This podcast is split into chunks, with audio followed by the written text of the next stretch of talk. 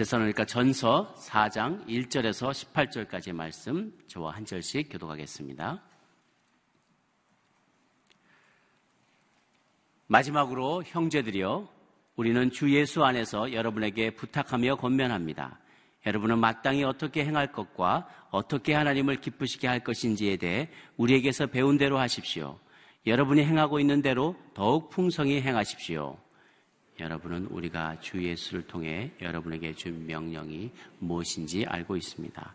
하나님의 뜻은 이것이니 여러분이 거룩하게 되는 것입니다. 곧 음행을 멀리하고 각기 거룩함과 존귀함으로 자기 아내를 취할 줄 알고 하나님을 모르는 이방 사람들처럼 욕정에 빠지지 말고 이런 일로 자기 형제를 해하거나 기만하지 말라는 것입니다. 이는 우리가 이미 여러분에게 말하고 엄히 경고한 대로 주께서는 이 모든 행위에 대해 징벌하는 분이시기 때문입니다. 하나님께서 우리를 부르신 것은 부정한 삶을 위해서가 아니라 거룩한 삶을 위한 것입니다. 그러므로 거룩함을 저버리는 사람은 사람을 저버리는 것이 아니라 여러분에게 성령을 주신 하나님을 저버리는 것입니다. 이제 형제 사랑에 대해서는 여러분에게 더 이상 쓸 필요가 없습니다. 이는 여러분 자신이 하나님께로부터 서로 사랑하라는 가르침을 받았기 때문입니다.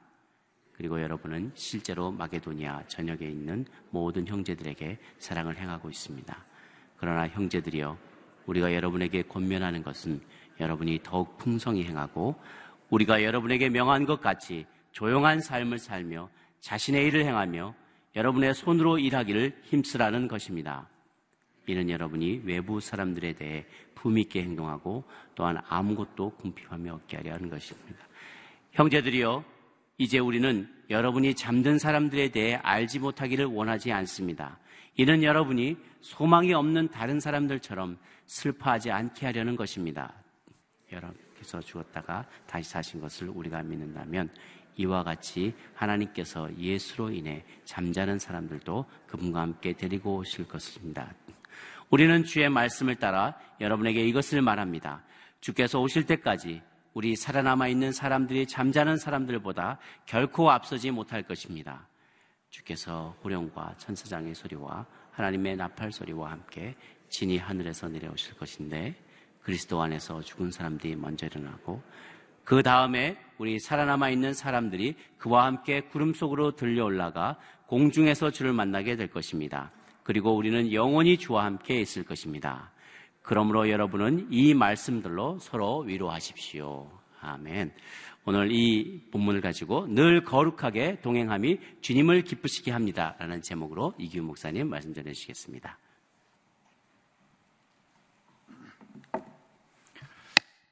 날씨가 많이 추워졌는데 기도하러 오신 여러분을 축복하고 환영합니다. 믿음으로 선포하겠습니다. 능력받는 새벽 기도, 응답받는 새벽 기도, 성령을 체험하는 새벽 기도, 하나님의 음성을 듣는 새벽 기도. 아멘.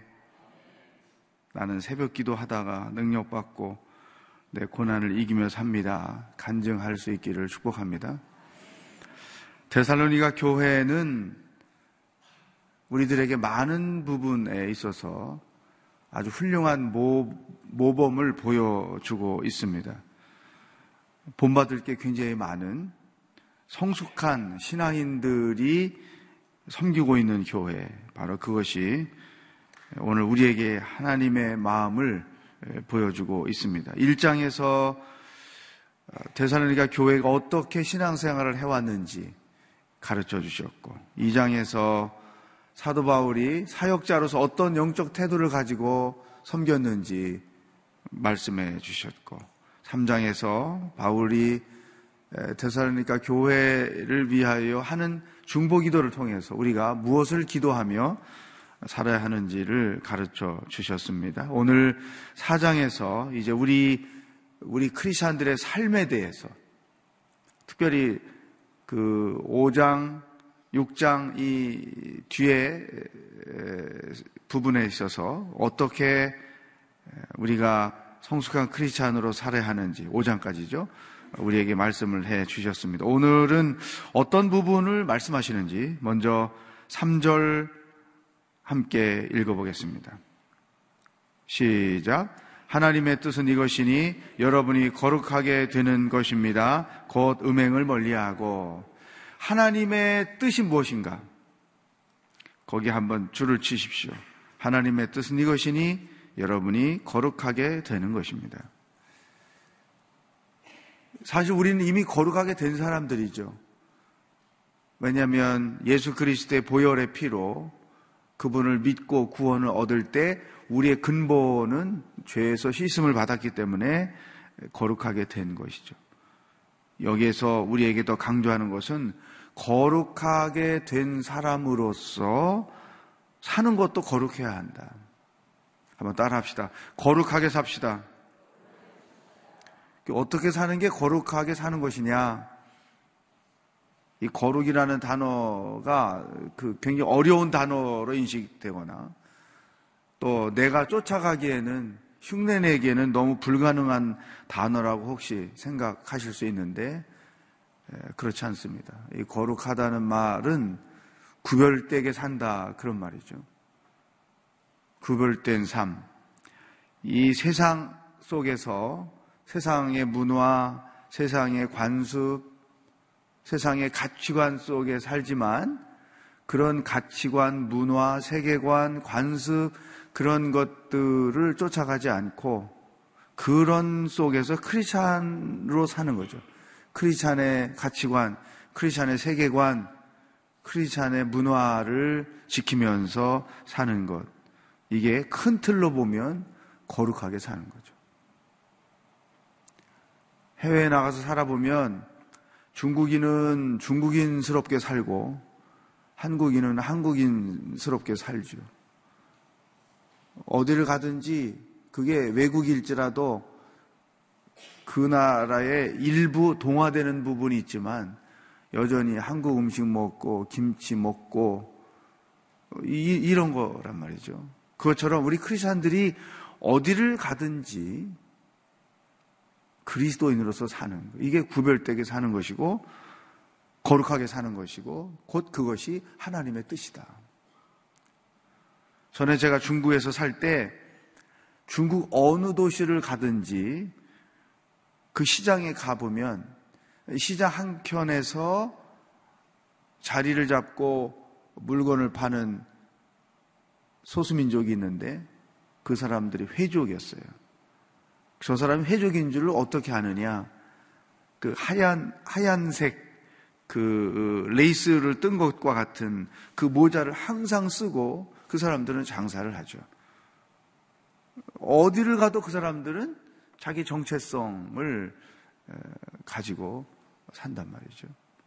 이것처럼 우리 크리스찬들은 아무리 시대가 변하고 문화가 달라지고 어, 여러분들이 어린 시절에 살던 세상과 지금 세상이 너무 달라졌잖아요. 그렇다 할지라도 크리스찬은 크리스찬으로서 살아야 한다. 구별되게 살아야 한다. 이게 하나님의 뜻이다. 또 하나 생각할 것은 하나님께서 우리가 그렇게 거룩하게 살기를 원하시지만 동시에 세상 사람들도 우리가 그렇게 살기를 기대한다는 거예요. 적어도 크리스찬들이라면 우리와는 다르게 살아야 되지 않을까.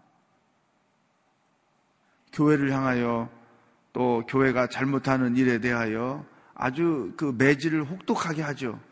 크리스찬들이 사회적으로 어떤 그 잘못된 일을 크게 벌리는 일에 대해서 굉장히 그, 그 엄격한 잣대를 가지고 평가를 하죠. 왜 그럴까요?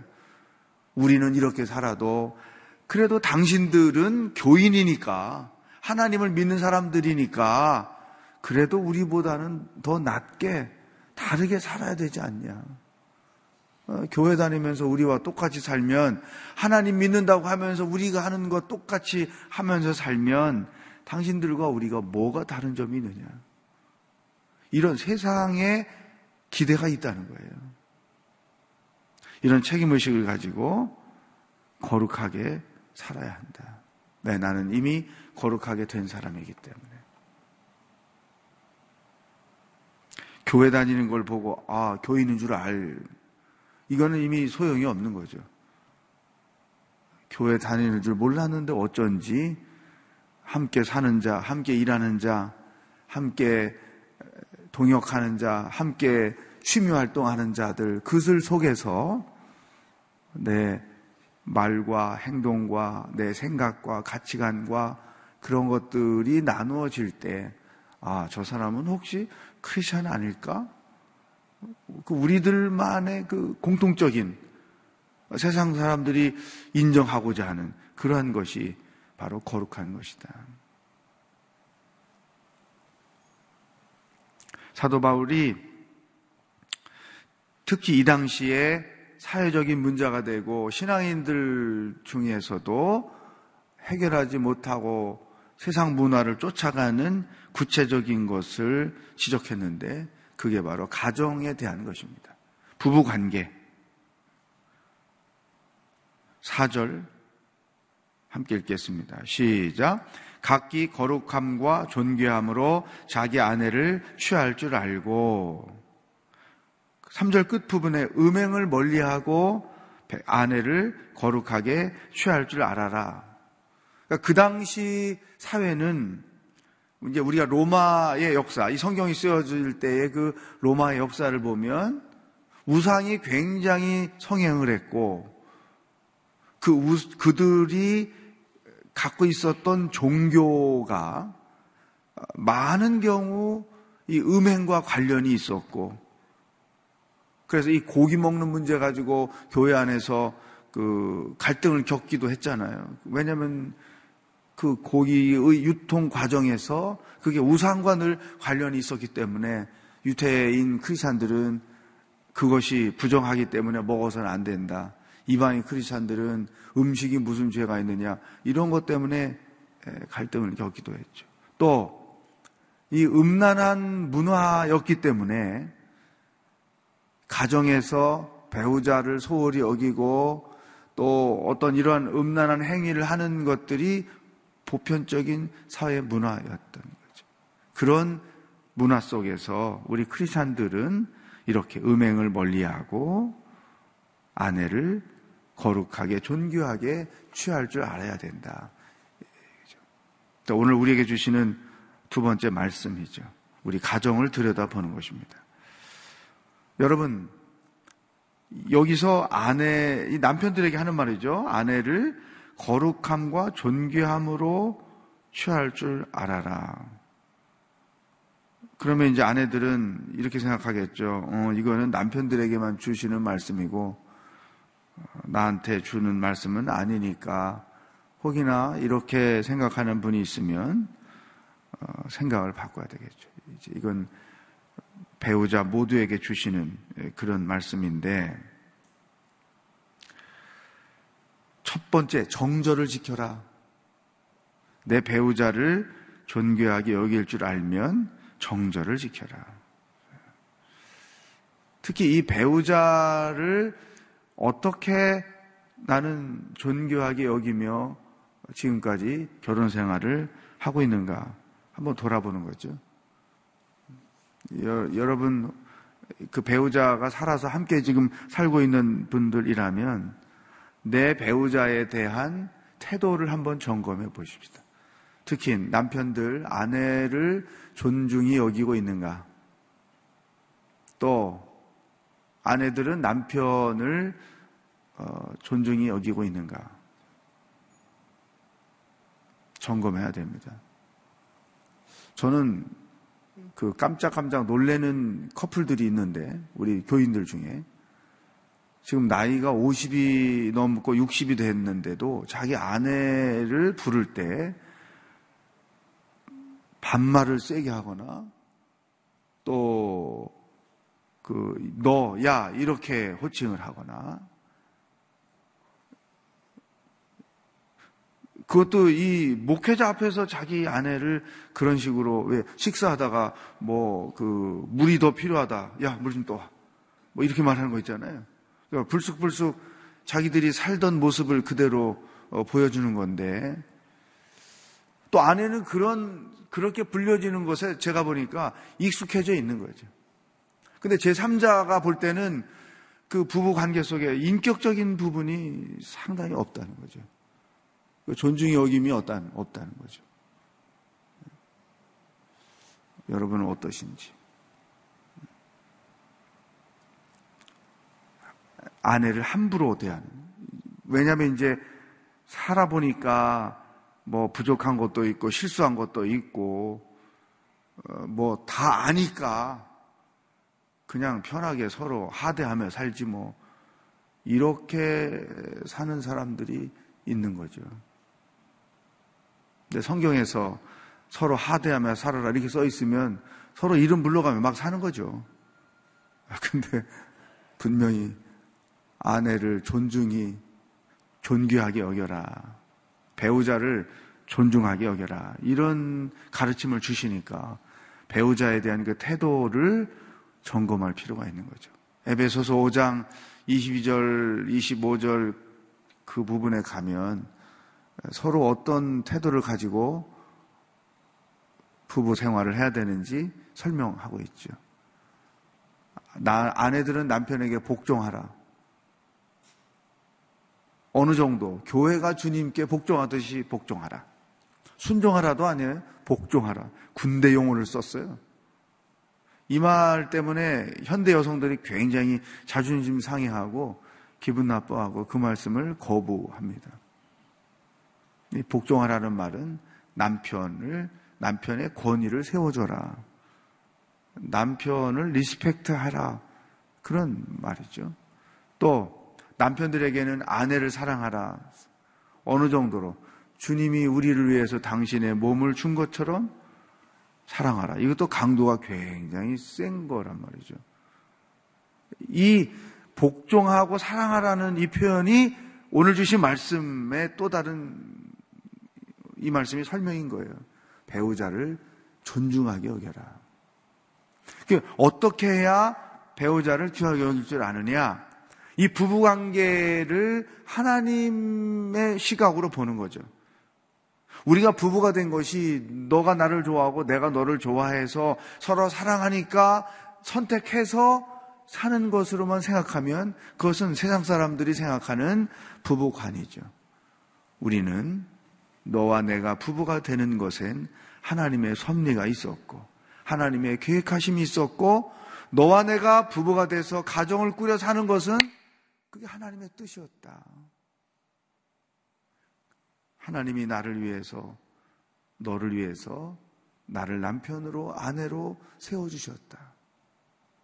이 하나님의 창조의 질서, 창조의 원리로 부부 관계를 바라볼 때 내 배우자를 하나님이 주신 사람으로 인식하고 존중히 여기고 귀하게 여길 수 있게 된다는 것이죠.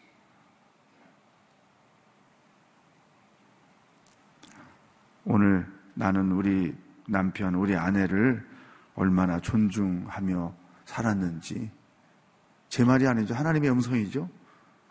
어, 여러분의 태도를 점검하시고 혹시 내가 조금 마음에 걸린다 이렇게 느껴지는 분이 계시면 오늘 중으로 아니면 그 문자를 통해서든 말로를 통해서든 그동안의 나의 태도를 반성합니다. 이제부터 당신을 존중히 여기며 남은 인생을 살겠습니다. 고백할 수 있기를 축복합니다. 이게 적용하는 거예요. 그러면 이제 이런 반응을 볼 수 있죠. 이 사람이 왜 이러지? 죽을 때가 됐나?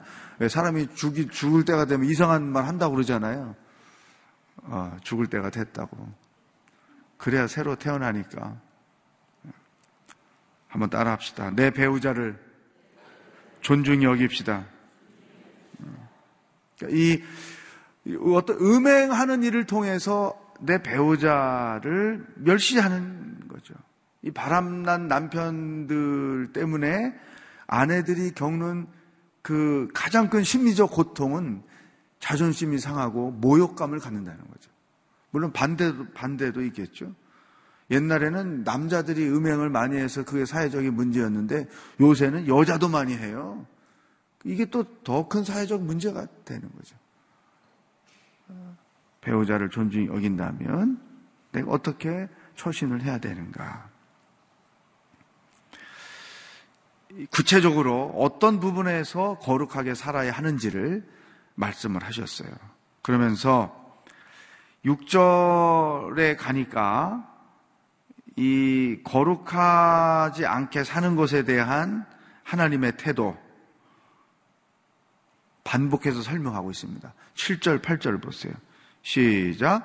하나님께서 우리를 부르신 것은 부정한 삶을 위해서가 아니라 거룩한 삶을 위한 것입니다. 그러므로 거룩함을 저버리는 사람은 사람을 저버리는 것이 아니라 여러분에게 성령을 주신 하나님을 저버리는 것입니다. 어, 굉장히 강도가 세지죠? 징벌도 있을 뿐더러 동시에 그 행위는 하나님을 저버리는 것이다. 큰일 났어요. 이거 바람난 사람들, 아니면 또 이런 나쁜 짓 이 또 하나 어떤 남자, 여자 두고 사는 사람들에게 주시는 이 엄중한 말씀이죠. 이거는 교회 안 다니는 사람들에게 주는 말씀이 아니에요. 교회 다니는 사람 중에 이런 사람이 있다는 거예요. 제가 최근에 그 어느 리서치 기관에서 발표한 내용 보고 충격을 받았어요. 월 수입 700만 원 이상이 되는 남자들을 상대로 이런 부분에 대해서 조사를 했더니 월 수입 700만 원이 넘는 남자들 중에 세대별로 30대, 40대, 50대, 60대 나눴는 나눠서 그 조사를 했는데 월 수입 700만 원이 넘는 남자 중에 50대가 50%가 외도를 했거나 외도 경험을 갖고 있다는 거예요. 그 50대 월 수입 700만 원 넘는 사람 중에 두 사람이 한 사람은 외도를 했거나 외도를 하고 있거나. 그러면 이 50% 중에 크리스천들이 있을까 없을까? 예? 어디 가서 이 얘기를 했더니 일시에 있습니다. 대답을 하더라고요. 있을 거 아니에요. 근데 그런 행위에 대해서 하나님 어떻게 생각하시는가? 징벌하신다. 그거는 하나님을 저버리는 행위다. 얼마나 무서운 행위인지 모르는 거죠.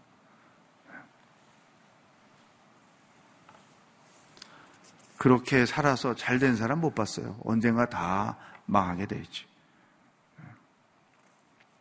자, 거룩과 관련돼서 특히 7절 말씀에 줄을 쳐보세요. 우리를 부르신 것은 부정한 삶을 위해서가 아니라 거룩한 삶을 위한 것이다.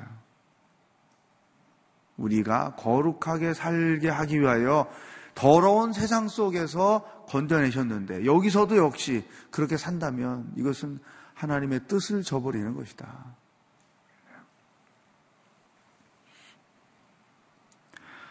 그 다음에 9절부터 가면 이제 이 데살로니가 교회가 성숙한 교회라는 것은 사랑하는 것, 사랑하는 모습을 볼 수, 봄으로 알 수 있다는 거죠. 이 9절, 10절의 사도 바울이 형제 사랑에 대해서는 그들이 어떻게 하고 있는지를 이미 알고 있으니까 더 이상 할 말이 없다. 그래서 이제 달리는 말 잘 달리라고 채찍하는 것처럼 사랑의 행위를 더 풍성하게 하십시오. 이렇게 권면을 하면서 오늘 우리에게 주시는 세 번째 말씀. 11절, 12절 보세요.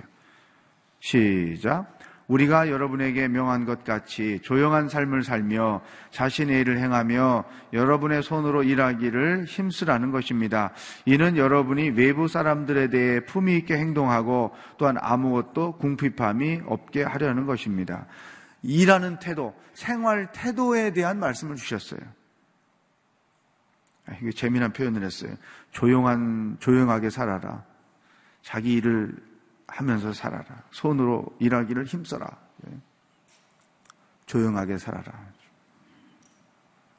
뭘 이루었다고, 내가 뭘 했다고. 그러니까 이, 그, 이 당시 사회가 자기를 드러내고, 자기 자랑을 하고, 자기 잘난 맛에 살려고 하고, 또, 어, 떠들썩하게 하고, 제가 이 말씀을 묵상할 때 우리 윗집이 생각이 났어요.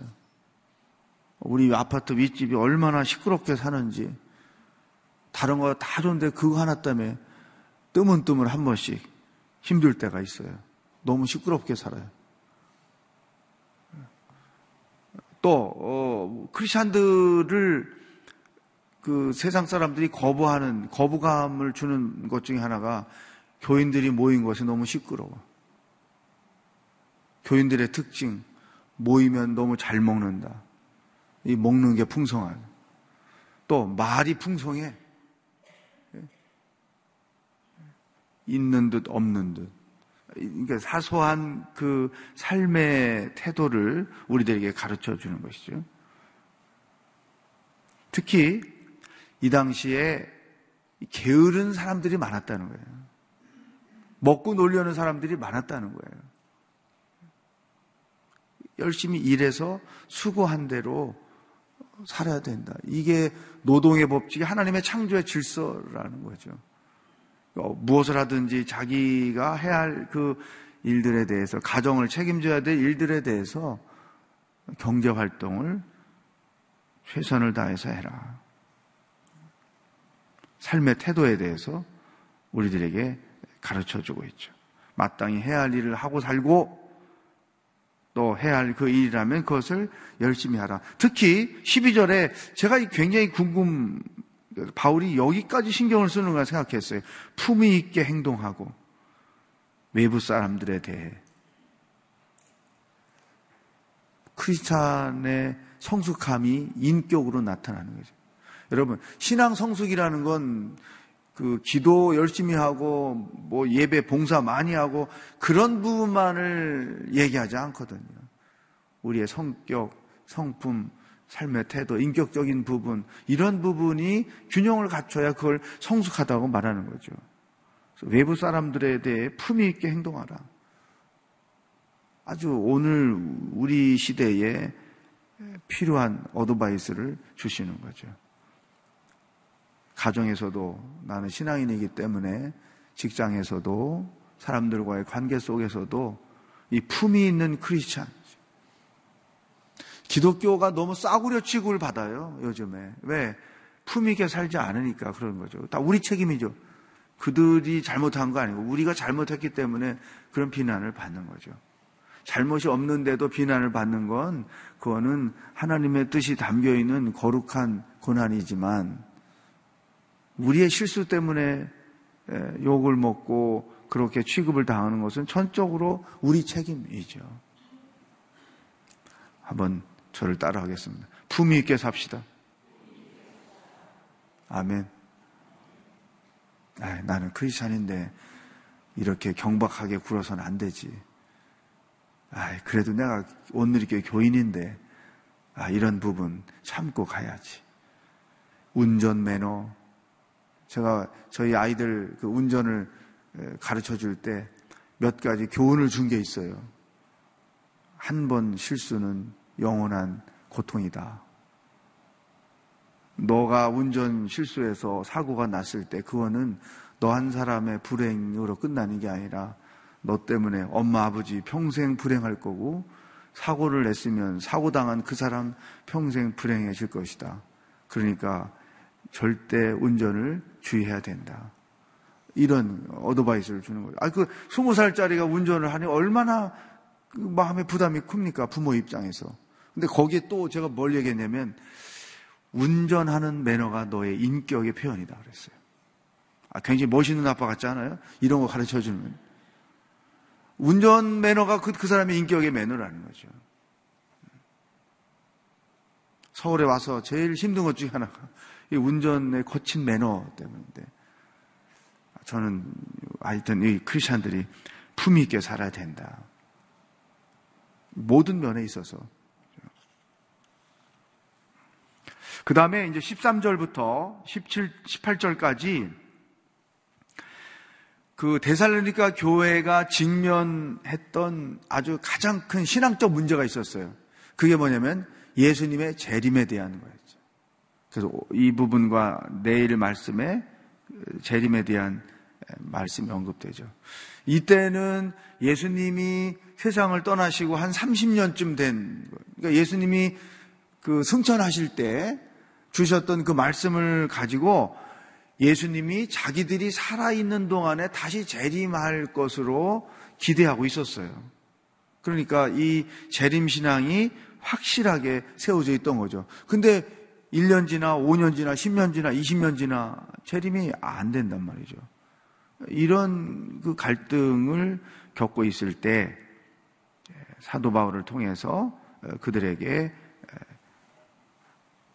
하나님께서 재림을 가르쳐 주신 것이죠. 특히 우리 기독교 신앙의 중심은 십자가 신앙, 부활 신앙, 재림 신앙, 그 앞으로 가면 창조 신앙, 창조 신앙, 십자가 신앙, 부활 신앙, 재림 신앙.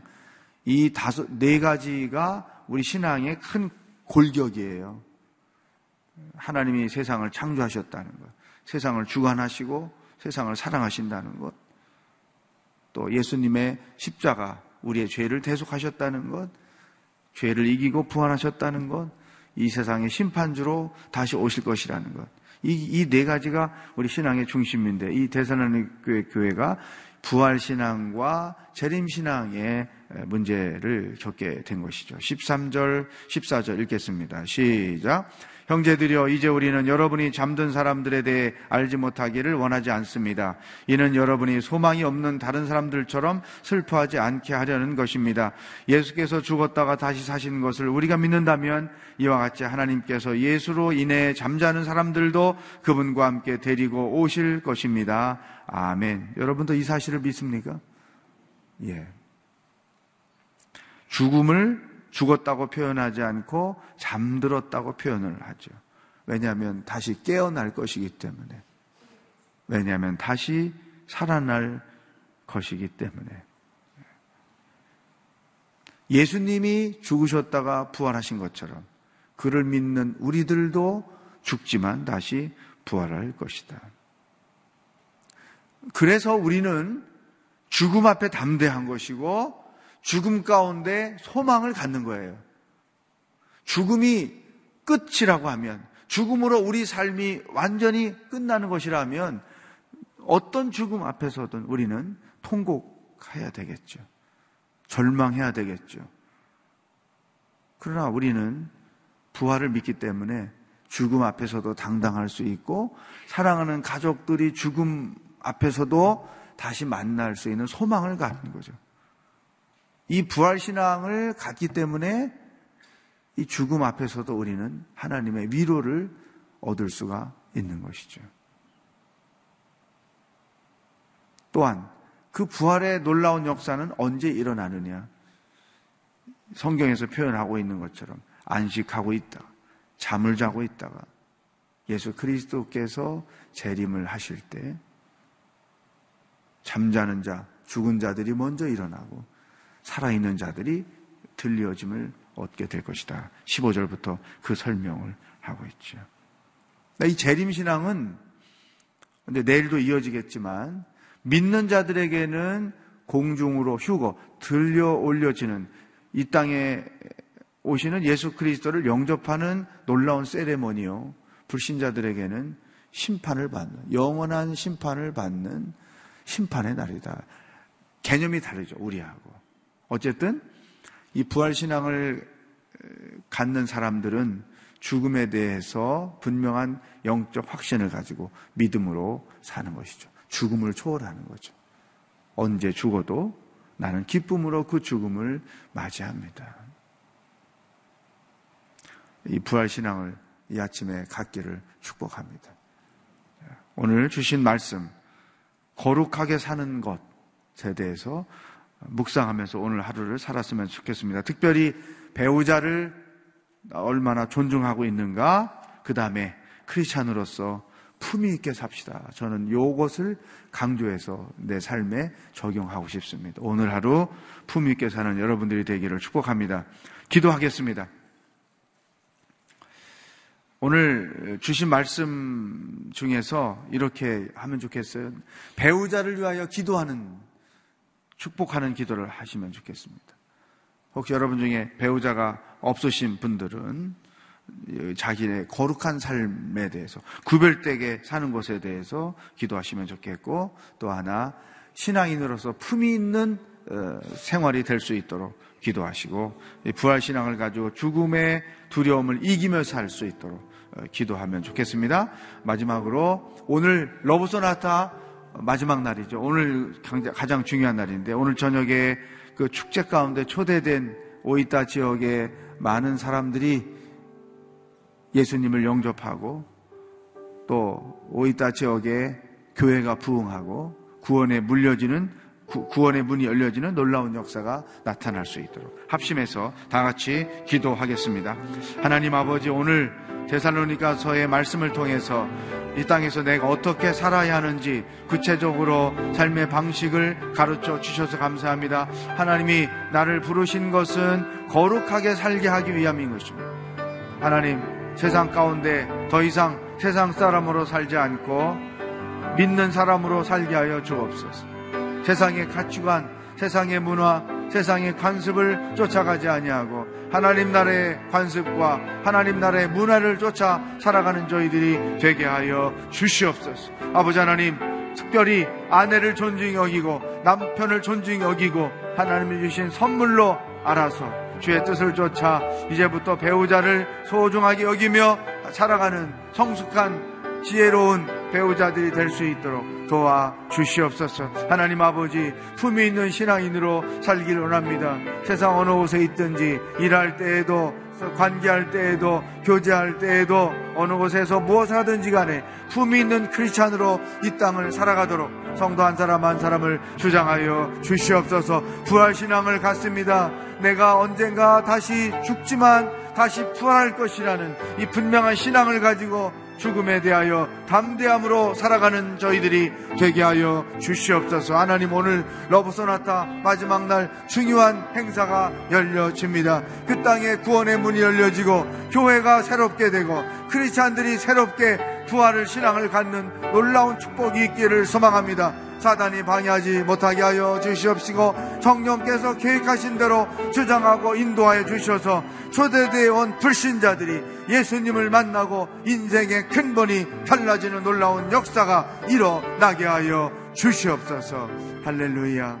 하나님 저희들을 보혈로 거룩하게 해 주셔서 감사합니다. 이제 남은 인생 거룩하게 살게 하여 주시옵소서. 특별히 배우자를 사랑하고 배우자를 존중히 여기고 배우자를 귀하게 여기며 사는 성숙한 부부들이 되게 하여 주시옵소서. 하나님, 이 험한 세상, 싸구려 세상, 더러워진 세상 가운데 품위 있게 살기를 원합니다. 우리의 삶에서 예수님의 그 거룩함이, 온유함이, 겸손함이 드러내지게 하여 주시옵소서. 하나님, 오늘 오이따에서 러브소나타가 열려집니다. 순교의 피가 되살아나게 하여 주옵소서. 그 피로 인하여 이 시대에 교회가 새로워지고 구원의 문이 열려지는 놀라운 역사가 오늘 밤 그 가운데서 시작되게 하여 주시옵소서. 오늘도 하루 종일 우리와 동행하실 하나님을 기대합니다. 주신 말씀을 붙잡고 살아가게 하여 주시옵소서. 예수 그리스도의 은혜와 하나님 아버지의 사랑과 성령의 교통하심이 품이 있는 그리스도인으로 살기를 작정하는 기도하는 묵상하는 모든 사람들 머리 위에 복음을 들고 애쓰며 수고하시는 선교사님들 위해 오이따에서 열려질 러브 소나타 그 놀라운 행사 위에 영원히 함께 하시길 축원하옵나이다. 아멘.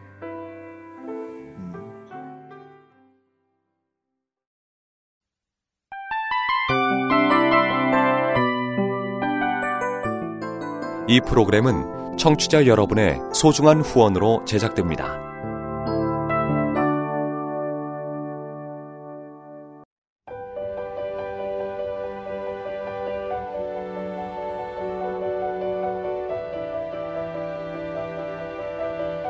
세상에는 수많은 교회들이 있지만 더 깊이 있는 말씀 강해를 찾기 위해 크기로만 교회를 선정하지 않습니다. 보다 좋은 영적 콘텐츠를 더 많이 나누기 위해 방송비를 받지 않습니다. 1년 365일 복음만 전하고 싶어서 우리는 광고를 하지 않습니다. 온누리의 복음을 땅끝까지 CGN TV와 함께 땅끝 성교사가 되주세요